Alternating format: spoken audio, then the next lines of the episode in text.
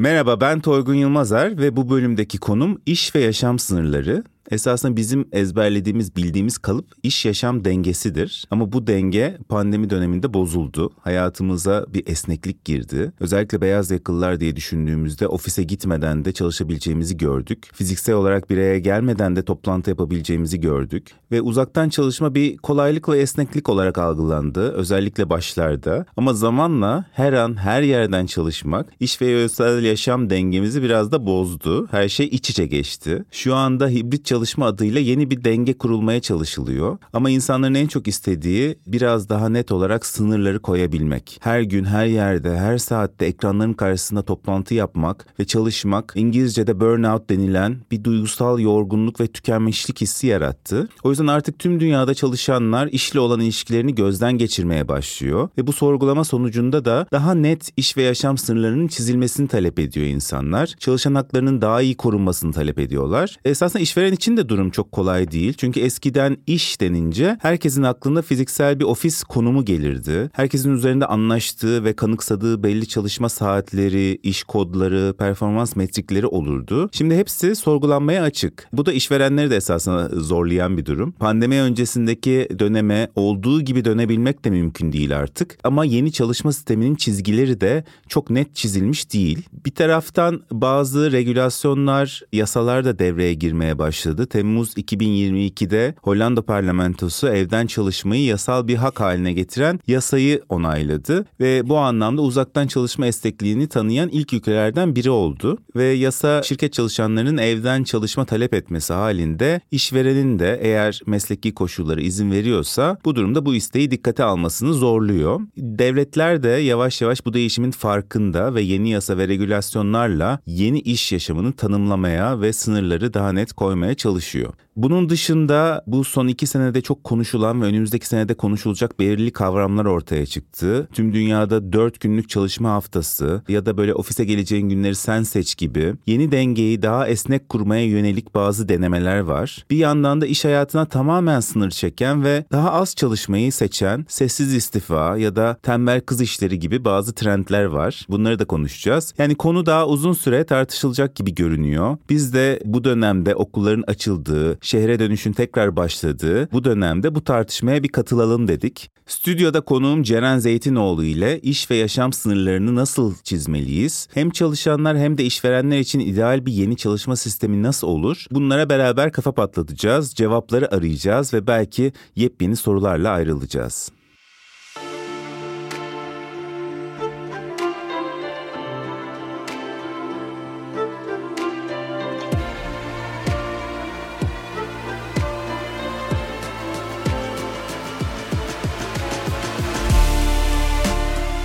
Merak edenler, trendleri, yenilikleri takip edenler, kültürdeki değişimi anlamak isteyenler, Geleceği Görenler podcast serisine hoş geldiniz.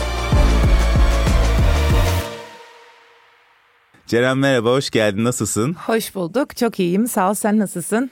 Ben de iyiyim. Şimdi ben seni tanıtacak bir metin hazırlayayım dedim ama çok fazla yaptığım, farklı farklı alanlarda yaptığın işler var. Genel olarak teknoloji sosyolojisine odaklanan, bu konuda çalışan birisin ama galiba kendin tanımlaman daha iyi olacak. Bu bölüm içinde çok iyi bir örnek olduğunu düşündüm davet ederken. Çünkü birçok farklı iş yapıyorsun. Farklı yerlerden hatta bazı farklı ülkelerden çalışıyorsun. Böyle bir yeni dönemin gerekliliği haline gelmiş olan bu esneklik sende çok var çalışma hayatında. Yeni jenerasyon jenerasyon istediği çalışma hayatı içinde bir rol modelsin diyebiliriz. Biraz bu farklı rollerinden, çalışma hayatından bahseder misin? Neler yapıyorsun? Tabii çok teşekkür ederim. Şimdi şöyle aslında yani ana benim çalışma alanım başlangıç noktası. Başlangıç noktası Türkiye Bilişim Vakfı'nın bir platformu.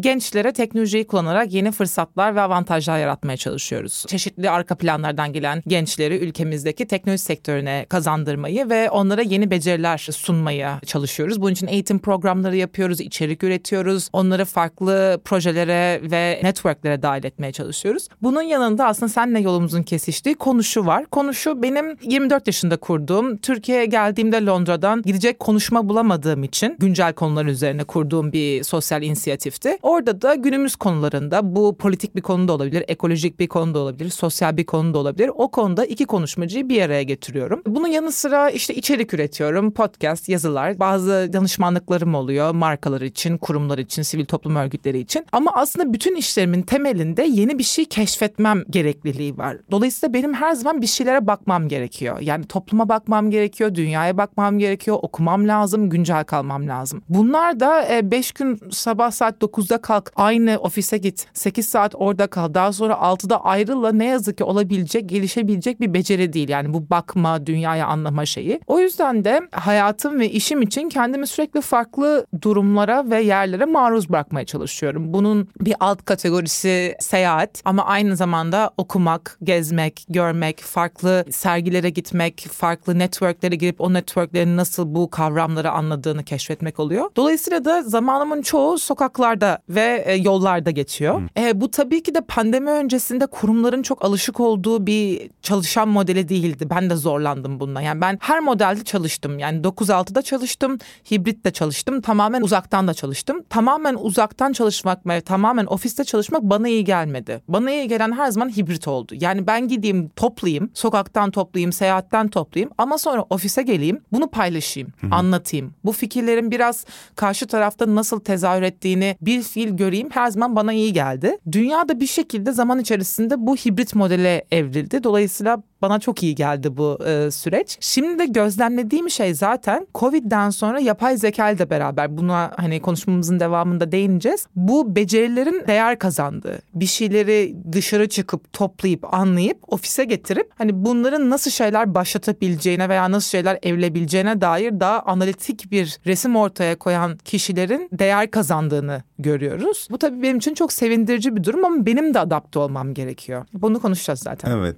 Şeyi soracağım başlangıç noktasında Hı-hı. sizin çalışma hayatı ve düzeniyle ilgili Hı-hı. belli kurallarınız var mı? Haftada işte iki gün geliyoruz, şöyle yapıyoruz, böyle yapıyoruz diye. Yok çünkü 7 senedir beraber çalışıyoruz ve birbirimizin çalışma ritmini biliyoruz. Proje oluştururken ofiste oluyoruz. Yani yeni bir proje başlayacaksa o projenin hedefini, e, gitmek istediği yeri, hayalimizdeki yeri konuşmak için masa etrafında bulunuyoruz. Daha sonradan operasyonu online yapıyoruz. Yani takibini. Sonra proje bir kırılım noktasına veya başka bir yere doğru evirmemiz gereken bir noktaya geldiyse tekrar ofiste buluşuyoruz. Yani ofiste buluşuyorsak biz bir değişim vardır. Hı hı. O değişime yön vermemiz gerekiyordur. O rüzgara yön vermemiz gerekiyordur. Bu da genelde böyle hani haftada bir, iki haftada bir oluyor. İki haftada bir ama uzun oluyor mesela. Hı hı. Hani 3-4 saatlik toplantı yapıyoruz. Çünkü toplantı demek aslında ilişki geliştirmek ve o güveni sağlamak demek. Yani birbirimize karşı sorumluluklarımız konusunda mutabık kalmak demek bir takım için. Dolayısıyla onu da hani sadece projeyi konuşmak değil beraber bir hani öğün paylaşmak, biraz başka konularda sohbet etmek, birbirimizin hayatta neleri merak ettiğini, nelere doğru evrilmek istediğini biraz hissetmek de bu işin bir parçası. Hı hı. O yüzden ona böyle bir uzun uzun bir alan veriyoruz. Hı hı. Bu sen başlangıç noktası için anlattın ama bence tüm şirketler hı hı. bunun öneminin farkına varıyor. Özellikle bu gibi durumlarda bir araya gelme önemsiyorlar. Zoom şirketi bile tamamen uzaktan çalışmayalım artık. Arada işe gelelim haftada iki gün işe gelince hibrit bir modele geçince de bu çok tartışıldı. Yani onlar teknoloji üretenler olarak bile bunu yapıyorsa bu bir gereklilik olarak yavaş yavaş anlaşılmaya başladı gibi oldu. O yüzden hani her ikisinin de işlevleri ve önemi sanki yavaş yavaş oturuyor kafamızda ama tam olarak netleşmiş de değil. Yani insanlarda şu gibi durumlarda böyle yapılır, bu gibi durumlar böyle yapılır. Biraz deneme yanılmayla her şirketin kendi kendine keşfettiği bir şey. Tam isimleri konmuş, kuralları konmuş bir noktada değiliz. Ama bir konuşabiliriz. Ben şimdi şeyleri ayrı ayrı konuşalım istiyorum artısıyla eksisiyle. Yani tamamen 5 gün olan iş hayatına geri dönme, tamamen uzaktan çalışma ve hibrit sistem bu üçünün artıları eksileri Türkiye için, global için ne demektir diye şöyle bir üzerinden geçsek. Sen de bu konularda çok okuyorsun. Ben de buna hazırlanırken biraz araştırdım. Hani böyle bir netleşebilir kavramlar. Bir kere tekrar pandemi öncesindeki gibi işe beş gün dönme mümkün mü? Bazı işverenler bunu talep edebilir. Sence bunun artısı ne olur, eksisi hı hı. ne olur? Ne dersin bu konuda? Ufak bir zoom parantezi açayım daha sonradan tamam, bu soruya tamam. geçeyim. Şimdi Şimdi Zoom Eylül 2020'de inanılmaz bir kar etti. Ve Şubat 2023'te yani 6 ay önce bu karın %85 düştüğünü gördü. Dolayısıyla Zoom'un adapte olması gerekiyor. O yüzden ne yapması lazım? Bütün beyinleri yuvaya tekrardan toplayıp nereye doğru dümeni çevireceğiz ona bir karar vermesi lazım. O yüzden ne dedi çalışanlarına? Eğer 50 mil içerisinde yaşıyorsanız yani Bangladeş'teki çalışanını çağırmıyor ofise. 50 mil içerisinde çalışıyorsanız haftada iki ofise gelin ve bunu sadece güveni arttıracak, takım kurmayı arttıracak ve yeni fikirler, yaratıcı fikirleri çıkartacak toplantılara ayırın dedi. Dolayısıyla ofise gelin diyor ama ofise Orada gelin da belli görevleri yapın. Diyor. Aynen öyle. Hmm. Yani onu o ofise gelilen zaman da nasıl kullanılması gerektiğine dair çalışanlarına çok net bir direktif verdi. E, bunun hedefi de biz çıktık. Çok kolay para kazandığımız dönemden çıktık. Şu noktada kendimizi nasıl evireceğiz? Bir de Microsoft bunları inanılmaz disrupt etti tabii ki Teams'le beraber. Hani ona adapte olmaya çalışıyorlar. Hı. Zoom hikayesi böyle. Beş, beş gün... güne dönme evet. Aynen beş güne dönme. Şimdi beş güne dönüyorsan eğer çok kemikleşmiş bir kurumun ve çok kemikleşmiş bir çalışan kitlenin olması gerekiyor. Yeni bir insanı içeri alabileceğim bir sistemde veya veya içeri almak istediğim bir sistemde bence beş güne dönmek şu an bir şirket için mümkün değil. Çünkü millennial'lar beş gün işe gelebilecek varlıklar değiller. Çünkü kendi anlam arayışları var, döngüleri var, işte side hustle dediğimiz yan projeleri var. Dolayısıyla bunların hepsine zaman ayırmaları lazım. O yüzden bir şirket yeni yetenekleri, millennial'ları işte 20-26 yaş arası gençleri kendi bünyesine katma gibi bir hırsı varsa 5 gün çalışma sistemini empoze edemez. O zaman çok yetenekli ve yeni becerilere sahip olan bir kitleyi kaybeder. Ve aynı zamanda şu anda pandemi sonrası dönemde müthiş bir enflasyonla karşı karşıyayız. Yani bu Türkiye'de zaten Dünyada çok dramatik. Türkiye'de de böyle. Evet. Aynen öyle yani Türkiye çok dramatik ama dünyada da her yerde yaşayan insanlara sorabilirsiniz. Şu an her şeyin fiyatı çok yüksek. %20-25 daha yüksek pandemi öncesi zamandan. Böyle olunca da gençler ilham alabilecekleri insanlarla daha uzak yerlerde yaşamayı hayal ediyorlar. Yani nasıl Türkiye'de bu örnekleri var? İşte Akyaka'ya taşınıyorlar. 3 ay orada yaşıyorlar. 3 ay Ege'de bir yerde yaşıyorlar. İstanbul'a geldiklerinde arkadaşların evlerini paylaşıyorlar. Dolayısıyla da 5 gün işe gel dediğinde bu mobil ve yaratıcı insan kitlesini de bence biraz kaybediyorsun. Ama sen devlet kurumuysan ama sen tamamen profesyonelliğe önem veren, beyaz yaka çalıştıran çok köklü bir şirketsen, holdingsen, holdingsen belki bununla bir yerlere gidebilirsin. Ama yeni insanları kazanmakta, özellikle evet. yetenekleri kazanmakta zorlanabilirsin diyoruz. Özellikle genç jenerasyonlardan yeni yetenek kazanmakta zorlanılır. Kesinlikle. Bir de bir çalışana beş gün işe gel demek ben senin maaşının yüzde yirmisini bana vermeni istiyorum demek gibi bir şey. Çünkü yola harcayacak, kıyafetini harcayacak, yani her şeyi harcayacak. Evet. O çok büyük bir gider. Şimdi o gideri koyarsan kaleme o zaman daha pahalıya da çıkıyor aslına bakarsan. İşte benzine harcayacak yani o yüzden resim çok farklı bir yere çıkıyor. Eğer bir şirket bu kararı veriyorsa gerçekten işinin hani ofiste olmadan yapılamıyor bir iş olması evet, lazım. Mesela evet. nedir bunun örneği? Laboratuvarlardır. Eğer siz hani bir nasıl söylesem yani bir fiil insanların gelip kan verdiği veya sağlık hizmeti aldığı bir kurumsanız tabii ki de beş gün iş zorunluluğu koyacaksınız. Ama siz bir teknoloji şirketiyseniz yani niye gelsin ki beş gün sizin çalışanınız? Onun yerine evde dinlensin, daha iyi performans göstersin, raporlamaya gelsin ofise. Hı hı. Arkadaşlarıyla çalışan, diğer çalışanlarla ilişki kurmaya gelsin. Bir de fiziksel zorunluluk olmayan işlerde çalışanlar şunu da hissediyor. Yani biz reklam ajansı olarak bizim de tartıştığımız bir konu oldu.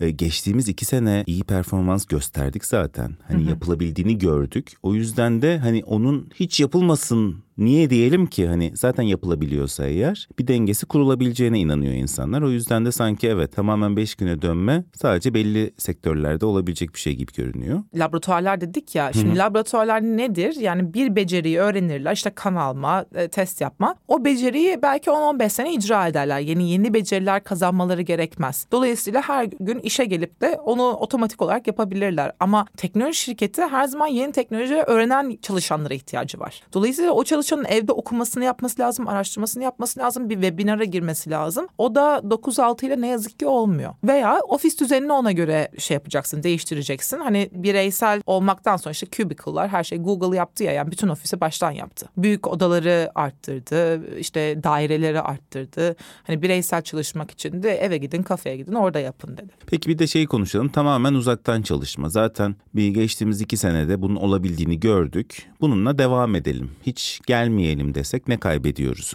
Ben bunu denedim. İki ayrı şirketli denedim. İkisi de yapay zeka şirketleriydi. Ben de kültür ve içerik üretimiyle ilgili çalışıyordum. Ondan sorumluydum. Uzaktan başladım ve uzaktan devam ettim ve bence başarılı olmadı. Çünkü çalıştığım insanların hangi durumlarda iyi performans gösterdiklerini, hangi, hangi durumda daha kısıtlı performans gösterdiklerini anlayamadığım için takımı yönetmem, şekillendirmem ve orada böyle bir doğrultu belirlemem zor oldu. Bir işe yeni başlıyorsanız birazcık çalıştığınız insanları anlamanız gerekiyor. Çünkü o insanlara göre de sizin bir şekilde karakteriniz, işte enerjiniz değişiyor. O yüzden ben tam olarak uzaktan olan çalışmaların eğer beraber yapılması yani kooperasyona ihtiyaç duyan bir işse iyi sonuç vermediğini düşünüyorum. Ama mesela freelance eğer içerik üretiyorsanız, yazı yazıyorsanız, podcast yapıyorsanız yani bireysel zaten bir şey üretip daha sonra onu bir iki kişiye gönderip onun onayını alıp öyle devam eden bir iş yapış biçiminiz varsa tamamen uzaktan çalışabilirsiniz. Tabii. Yani Podbi zaten network'ünde de çok fazla uzaktan içerik üreten talent var mesela. Çünkü niye? İki tane insan var iletişimde olduğu editörü. Onlara podcast'ı gönderiyor, yorumlarını alıyor, değişimleri yapıyor, devam ediyor. Takımla çalışıyorsunuz ama bence uzaktan çalışmak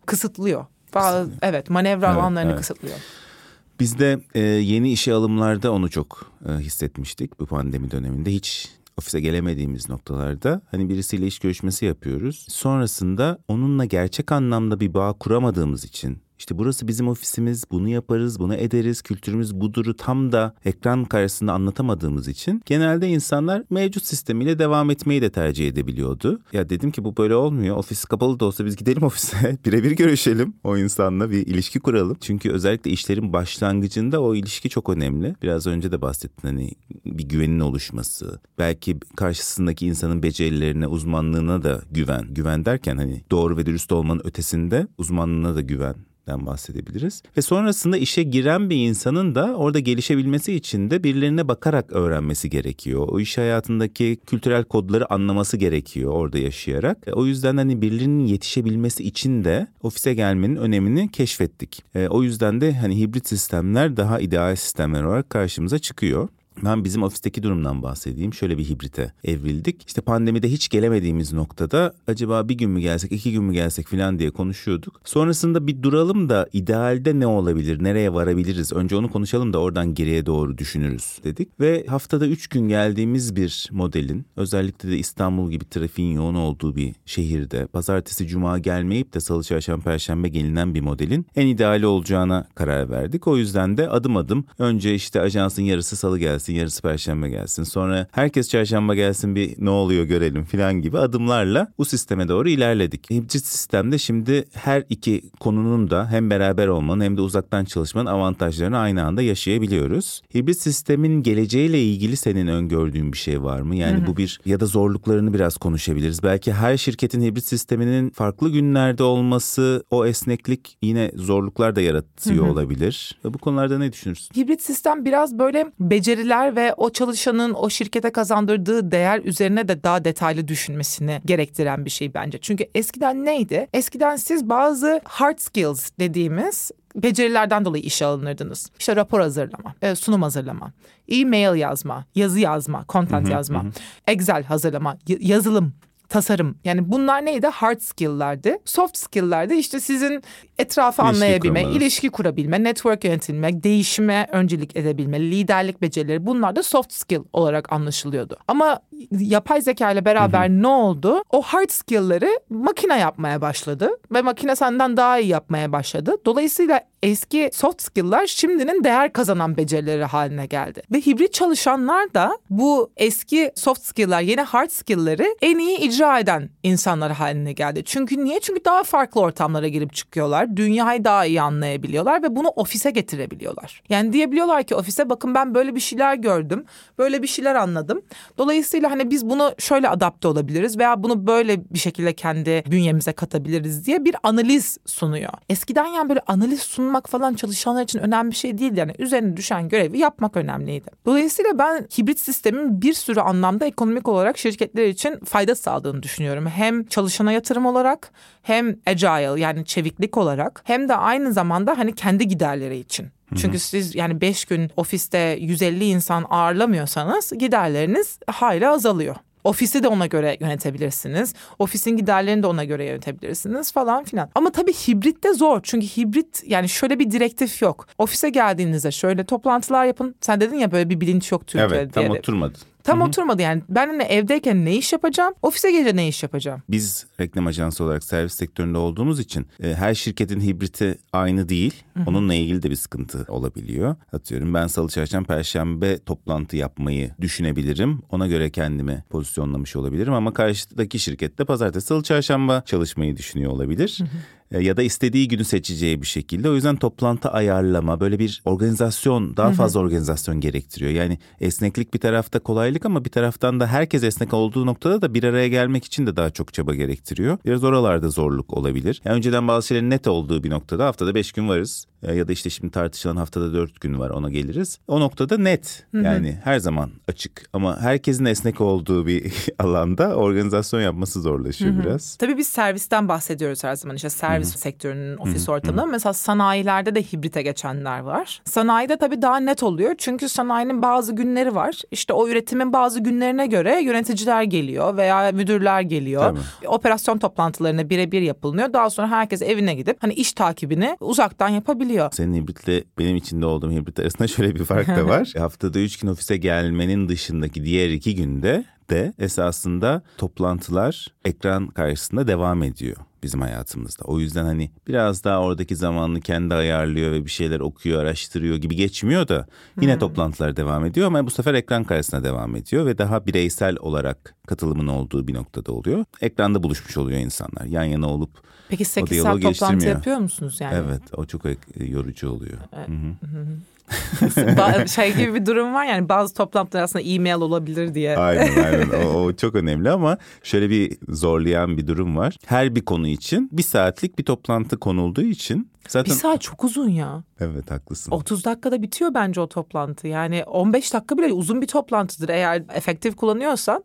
Çok haklısın ama şu anda bizdeki biraz daha kabul edilmiş konu. Hani bir konu varsa bir, bir saatimizi ona ayıralım şeklinde. O yüzden tüm günün böyle işte 9-10, 10-11, 11-12 iş falan şeklinde konulara göre dağılmış durumda olabiliyor. O tabii şu anlamda yorucu. Ekranın karşısında olmak normal fiziksel toplantıdan daha da yorucu. Sürekli olarak ekrana bakıyor olmak. O yüzden daha yıpratıcı da olabiliyor. Senin bahsettiğin gibi o boşta kalan günlerin biraz daha o konu üzerinde çalışmak için geçirildiği bir sistem daha iyi olabilir. Ya bir de benim işimin çok büyük bir kısmı araştırma yapıp hani okuduğumu Tabii, anlayıp onu tabii. özetlemek. Ben bir günü ayırıyorum okuma ve araştırmaya genelde. hani öyle kurgulamaya çalışıyorum. O günü de bazen ofiste de yapıyorum ama genelde böyle bir kütüphaneye gidiyorum. Orada yapıyorum. Peki haftada dört gün çalışma kavramı da ortaya atıldı ve geçen sene çok konuşulmuştu. Hatta CNN 2022'nin en önemli iş fikirlerinden birisi olarak seçmiş bunu ve biraz gelişmeler ne oluyor diye baktığım zaman bunu deneyen ülkeler vardı. Önce daha küçük ülkelerde denendiğini görmüştüm işte İzlanda'da filan ama geçen hafta mesela Almanya demiş ki e, 2024 Şubat ayında 50 şirketin dahil olacağı bir projeye başlayacağız ve bunun sonuçlarını göreceğiz. Neden proje deniyor? Çünkü Münster Üniversitesi gözetiminde yapılacakmış bu test ve çalışma sisteminde de hedeflenen şu 180-100 modeli. Ne ulaşabilecek miyiz? Yani %100 maaş verilecek, %80 çalışma süresi olacak ama %100 performansa ulaşılacak gibi bir şey deneniyor. Bununla ilgili senin aklına olan Bunu çok var? araştırdım çünkü Nordik yani Kuzey Avrupa ülkeleri bunu ciddi anlamda test ediyorlar. Almanya'nın test ettiğini bilmiyordum. Dört gün çalışma şöyle dört gün çalışıyorsun üç gün tatil yapıyorsun orada çok net bir Evet, ayrım var. orada tatile yani. ayrılmış Evet. durumda. Hibrit gibi beşinci gün şey değil. Bir çalışma günü olarak tanımlanmamış esasında. Ve evet. Avrupa'da tatil tatildir. Yani Türkiye'de tatil mesaj atabilirsin çalışma arkadaşına öyle bir norm var genelde ama Avrupa'da hani o üç gün içerisinde birine mesaj atarsan cevap alamazsın. Bir de şimdi Avrupa Birliği biliyorsun teknolojiler karşısında kendi yaşam biçimini çok net korumaya çalışıyor. Mesela işte altı buçuktan sonra cevap vermeme hakkı veriyor, offline olma hakkı veriyor, kaybolma hakkı veriyor. Yani vatandaşına diyor ki sen dijital dünyada var olmak istemezsen kaybolabilirsin. Bu senin hakkındır. Veya diyor ki hani sen offline olmak istersen kendi aile zamanın için günün sonunda offline olabilirsin. Kimse seni online'a getiremez. Ama ne olur mesela üç gün bence birine tatil verirsen şu an hani şeydir ya kafamızda hani cumartesi eğlenme günü ve pazar dinlenme günü. Bence eğer bir gün daha o eğlenme ve dinlenmeye katarsan o gün de bakma günü olur. Yani yeni Olabilir. konulara bakma günü olur, yeni şeyleri anlama günü olur, yeni ilgi alanları ilerletme günü olur. Belki yeni bir yeri ziyaret etme günü olabilir. E bu da çok önemli yani çünkü insanlar bir şekilde aktüel kalmak durumundalar ve bu şu anda yani 2023 yılında diğer zamanlardan daha önemli bir mesele. Doğru. Güncel kalabilmek. Kalamazsan eleniyorsun çünkü. Evet öyle bir baskı da var. Biraz önce de şundan bahsettin hani istediğin zaman hani kopabilme, kaybolma hakkı falan Hı-hı. ondan bahsettin. O da biraz zor olabiliyor birçok şirket içinde. Sürekli gelen bildirimler nedeniyle pek çok insan tatildeyken bile gerçek anlamda kopamıyor. Ee, ya kendisi kendi iç rahatlığı için bakmak istiyor ne olduğuna ya da mecbur hissettikleri için en azından e-postaları kontrol ediyor, mesajları kontrol ediyor falan. Bir de işte artık WhatsApp grupları falan olduğu için iş ve özel yaşamın grupları da birbirine karışmış durumda. E, tamamen kendini soyutlaman da mümkün değil. Bunun biraz daha farkına varan şirketler de herkes kolektif bir iş molası versin diye şirketin yıllık izinleri daha fazla ön plana çıkıyor. Yani tüm şirket tatiliz gibi uygulamalar var. İşte Pricewaterhouse yapmış 60 bin çalışanına aynı anda kişisel izinler dışında yılda iki hafta toplu tatil veriyor. İşte Spotify yapmış ücretli sağlık haftası Eczacıbaşı da yapıyor bunu. Evet bu sayede de esasen kimsenin de tatildeyken ya da izindeyken tekrar işle ilgili düşünmesine gerek yok. Gerçek anlamda kendimizi kapayabiliriz ve dinlenebiliriz ortaya çıkıyor. Bu mesela bence uygulanabilir, daha kolay uygulanabilir bir şey. Türkiye'de düşündüğüm zaman hani haftada dörde geçelim falan biraz daha uzak geliyor bana. Ama mesela böyle bir aynı anda tatil olalım hı hı. sanki daha uygulanabilir olabilir. Şöyle bir alt metin var bir de bence çalışma dünyasında. Evet hepimiz birbirimizin WhatsApp'ındayız ya. Yani patron da senin WhatsApp'ında, eşin de senin WhatsApp'ında, annen de senin hı hı. WhatsApp'ında. Ve bir eğer çalışana veya bir iş arkadaşınıza veya patronunuza mesela cuma cumartesi günü saat on buçukta bir mesaj atıp cevap alabiliyorsanız o bir takım duygusunu da geliştiriyor. Yani sanki o insana daha yakın çalışıyormuşsunuz. Hakikaten ortak bir amaç için beraber didiniyormuşsunuz hissiyatını yaratıyor ve iş ortamında da bir eşitsizliğe neden oluyor. Çünkü o zaman hani o lider, o yönetici bazı takım oyuncularıyla daha yakın çalışıyor oluyor. E çalışan da ne yapıyor? O mesaja cevap vermek zorunda hissediyor. Çünkü cevap vermezse belki hani o yakın olma şansını kaybedecek yöneticisiyle, lideriyle, müdürüyle. O yüzden orada aslında bir zorunluluk yok mesaja cevap vermek gibi ama sosyal olarak bunu istiyorsun. Çünkü orada o mesaj yani WhatsApp'tan mesajlaşmak daha böyle yakın dirsek temasındayız biz sürekli hissiyatı. E o hissiyat da yani iş dünyasında çok önemli bir şey. Çünkü sana kapıları o açıyor. O yüzden biz bunu ne kadar konuşsak da aslında günün sonunda her şey tam o belirlenemeyen structure'lar arasında nasıl ilerlediğimiz ve o yapıları nasıl navige ettiğimizle falan yani bunlar içgüdüsel şeyler ne yazık ki. E, ama tabii Avrupa'da kurallar olduğunda çoğu insan bu kurallardan dolayı bence kendilerini daha rahat hissediyorlar. Ama bir Biraz de kültürel işin, farklılıklar olabilir kültürel dediğin farklılık. gibi. Ama işin sonunda herkes birileriyle yakın olmak istiyor. E, bu birileri de genelde güce yakın insanlar olmak istiyor. O güce yakın insana sana cumartesi günü onda mesaj attığında ona cevap vermek istiyorsun yani. Bu mola verme ihtiyacı çok başka konularda da karşımıza çıkan bir şeydi. Biraz daha wellness odaklı konularda da bir ihtiyaç olarak çıkıyordu.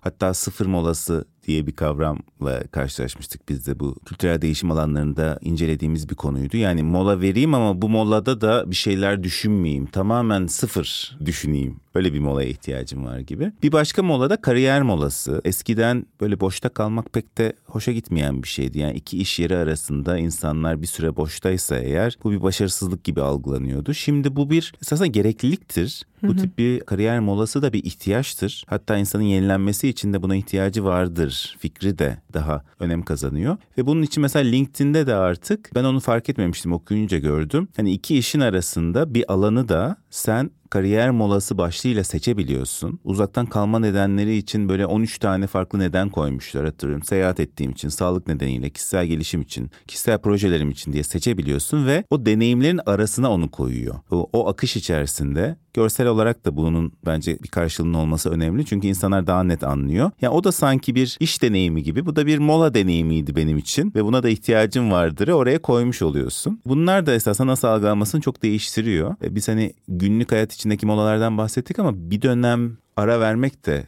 belki bir ihtiyaç. Hı hı. Ve şimdi bu iş yaşam sınırları tartışılırken daha fazla da konuşulacak bir konu olabilir. Evet yani bunu böyle farklı şekilde formülize ediyor Avrupalılar. İşte personal leave diyorlar, cool off period diyorlar. Bazen hani iki tane aynı iş arasında o bilginin değeri azalsın diye. Yani bir işteki edindiğim hı hı. bilginin gizlilik nedeniyle. gizlilik nedeniyle, code of conflict nedeniyle o cool off period'ı almanı istiyorlar ki unut onları veya o bilgilerin işte dediğim gibi değeri azalsın. O yüzden kesinlikle gerekli olduğunu düşünüyorum ama bunu da zaman zamanı çok önemli. Yani işte o da değişti. Hani eskiden neydi? İşte 3-5 sene bir yerde çalıştıktan sonra ayrılırdın. Şimdi böyle o böyle bir buçuk iki seneye düştü veya bazı kurumlar için hala mesela 10 seneye işte danışmansan hani 10 sene bir yerde ilerlemen güzel oluyor falan. Kolay değil yani bunlar da değişiyor ve o cool off period'ı ne, ne zaman alacaksın? Nasıl alacaksın? Nasıl değerlendireceksin? Bence üzerine okunması, araştırılması gereken meseleler veya hani hissediyorsun onu. Benim bir araya ihtiyacım var diye onu hissettiğinde bence insanlar lazım. hissediyor olabilir. Bazen hissedip de o ara vermeye, ara vermedikleri zaman bu sefer zaten mevcut işinden soğuma başlayabiliyor. Yine geçen sene çok konuşulmuştu bu sessiz istifa biraz öyle bir şey. Yani işten ayrılmıyorum, istifa etmiyorum ama işteki bu hevesimden ayrılıyorum, istifa ediyorum gibi bir şey. Yani sürekli daha iyisini yapma hevesinden istifa ediyorum gibi bir akım çıkmıştı ortaya ve işin hayatın anlamı olmak zorunda değil. Kişisel değerin işte ürettiğin değerden fazlasıdır gibi böyle felsefeler de çok konuşulmuştu, ortaya çıkmıştı. Ee, Yani mola veremeyen insan da o molayı başka türlü vermeye çalışıyor ve daha kötü bir durum olabiliyor. Yani bu bu bir trend oldu ama çok destekleyeceğimiz bir trend değil bence sessiz istifa dediğimiz konuda. Biraz üzücü bir sonuç gibi gördüm ben onu. Benim çok çevremde olan bir şey sessiz istifa. Genelde büyük teknoloji şirketlerinde yani LinkedIn'de işte Apple'da, Microsoft'ta çalışan yakınlarımda, arkadaşlarımda gördüğüm bir şey. Onda da üç tane neden görüyorum olmasının. Birincisi e, bu şirketler çok büyük paralar kazanıyorlar. Ve o çok büyük paraların çok küçük bir kısmı çalışanlarına gidiyor. Yani galiba Meta'nın gelirlerinin sadece yüzde onu falan çalışanlarına gidiyor. Çalışanlarının maaşına ve primlerine. Dolayısıyla orada böyle bir hani küçük bir bezmişlik durumu oluyor. Haksızlık İki- hissediyorlar. Haksızlık hissediyorlar. Görmüyorlar. Yani böyle bir değer alıyorsam, değerin yüzde onunu alıyorsam ben de hani kendi değerimin yüzde onunu vereyim gibi bir Hmm. e, denklem oluyor kafada. İkincisi çok büyük bir kurum ve kendi küçük çalışmasının ve eforunun o büyük resimde nereye oturduğuna dair bence duygusu çok limitli oluyor. Yani ben bu veri havuzunu analiz edip üç tane gerçeklik çıkartıyorum ama bu şirkete nasıl bir değer yaratıyor göremiyorum. Yani o çarkın çok küçük bir dişlisiyim. Ben işimi yapmasam da devam eder bu şark gibi bir duygu oluyor. Üçüncüsü de hani bence şey gibi yani yanına bakıyor, sağına bakıyor, soluna bakıyor. Herkes nasıl çalışıyorsa öyle çalışıyor. Yani mimik ediyor, sosyal mimikle ilerliyor. E genelde de çoğu insan evet yani hayat çok çeşitlendiği için artık dijital dünyanın sunduğu fırsatlarla da beraber dikkatiniz tamamen işine değil farklı projelere, ilgilere, alanlara veriyor. Çalışan da yanına bakıyor. Bir bakıyor ki arkadaşı işte hem ekstrem sporu yapıyor, hem işte boyama yapıyor, hem yoga öğretmeni olmaya çalışıyor. Diyor ki ben niye bunu yaşamayayım yani? Ben niye dikkatimi daha mindful bir şekilde dağıtmayayım? Ama hani bizim gibi hani kurduğumuz şeyi yönetmeye çalışan, büyütmeye çalışan insanlar da tabii böyle bir şey söz konusu değil. Böyle bir şey varsa da kapa dükkanı git yani. Bizim için yani her dikkatimiz, her hedefimiz, her gittiğimiz yerde ben başlangıç noktasında değer yaratmaya çalışıyorum. Şimdi uluslararası bir seviyeye taşımaya çalışıyoruz başlangıç noktasında Be Node ismiyle. Hani sürekli networking yapıyorum. Yani tanıştığım insan, gittiğim yerler, aldığım eğitimler, şimdi yaptığımız like-minded hani nasıl fayda yaratabilir, nasıl fayda yaratabilir? O da farklı bir yaşayış biçimi. Yani bana öyle geliyor ki Toygun başında ifade ettiğin gibi iki tane kategori var. Bir tanesinde işte kurduğun bir şeyi, tutkun olan bir şeyi yapıyorsun ve orada çok büyük bir sahiplenme duygusu var. O ve o sahiplenme duygusu senin devam etmeni sağlıyor. Çünkü o kurduğun şey veya o yaptığın şey başarılı olunca sen de başarılı oluyorsun. Dolayısıyla hayat iş sınırı yok. Yani yaşamın, işin, işin yaşamın. Bir de hani daha sahiplenip farklı hayatta ilgi alanların olup bir hizmeti verip onun karşılığında bir şey aldığın bir çalışma düzeni var. Biri bir yerinden daha iyi ya da daha kötü değil. Sadece bence bu iki iş yapış biçimi için farklı modeller olması Doğru. gerekiyor. Ee, farklı işte çalışma modelleri olması gerekiyor. Ve hani şu anda yeni gelen jenerasyonunda ben hani şey gibi düşünmüyorum. Bütün işte millennial'lar anlam arıyorlar ve bir şey kurup onu yönetmek istiyorlar gibi düşünmüyorum. Çok fazlası da bir kuruma girip bir güvenli ortamda çalışıp ayın başında maaşının yatacağından emin olmak istiyor. Çünkü o hayatta çok büyük bir güç ve güven. Dolayısıyla ben hani böyle millennial'lar artık anlam istiyorlar gibi bir yerde kesinlikle değilim. Her jenerasyonun anlam arayan ve daha Doğru. güven arayan kişiler olacaktır. Onların da çalışma biçimleri bence farklı olması iyi olacaktır diye düşünüyorum. Bazen jenerasyonlarla ilgili çok böyle genellemeler yapılıyor. Çok hak veriyorum. Her jenerasyon içinde her iki tarafa da ilgisi olanlar olacaktır. Peki biraz da geleceğini konuşsak şimdi. Yani ister istemez pandemi çok geride kalmış gibi geliyor ama bir e, bir milat gibi de bir durumu var. Pandemiden sonra iş yaşam sınırları tekrar çizilmeye başlandı ve günümüzde hibrit modellere doğru bir gidişat var. Tam olarak da oturmuş değil. Bundan sonrasının geleceğini konuştuğumuz zaman esasen pandemiden daha da önemli bir konu yapay zeka olabilir diye biraz değindik. Ama Hı. bence onu geleceği görenler podcast'imizde biraz daha irdeleyelim. Biraz daha üzerine sohbet etsek yapay zeka çalışma hayatımızı nasıl etkileyecek? Hı hı. Şimdi yapay zeka 2022 Aralık'ta bizim hayatımıza ciddi anlamda girdi Chat GPT ile beraber. Şu açıklamayı yapalım. Hep vardı yapay zeka ama üretken yapay zeka esasında herkesin daha fazla işlevsel şeyler yapabileceğini gösterdi bize. Dünyanın çoğu için yapay zeka ile ilk temas sosyal medya. Çünkü sosyal medyanın arkasında bir yapay zeka var ve senin isteklerini ve e, tüketim alışkanlıklarını anlıyor ve sana bir content servis ediyor ama sen onu görmüyorsun. Ama Aralık 2022 ile beraber biz bir yapay zeka ile iletişim kurmaya yani bir soru sorup onun cevabını almaya, daha sonra bir iletişimde bulunmaya, bir sohbet ilerletmeye başladık ve bence bu çok büyük bir kırılım. ChatGPT ile girdi bu. Daha sonra Google'ın 2018 yılından beri bu teknolojiyi ürettiğini ve hazır bulundurduğunu ama toplum hazır değil diye servis etmediğini biliyoruz. Daha sonra Bard girdi hayatımıza. Zaten görsel üreten bir sürü e, farklı farklı e, yapay zeka vardı. İki tane tepki oldu dünyada. Birincisi dediler ki bu çok kuvvetli bir teknoloji bir duralım. The Pause denildi buna biliyorsun. Bir sivil toplum örgütü başlattı bu akımı ve Elon Musk da imzaladı. İşte Yuval Hariri de imzaladı ama kimse durmadı. Ee, bir duralım bakalım denildi ama piyasa inanılmaz bir şey görüyor burada değer görüyor ve o değeri tabii ki de kendine katmak istiyor. Şimdi yani şunu söylemek mümkün. Gelecek 10 senede doğal olmayan e, varlıklarla beraber biz çalışmak durumunda kalacağız.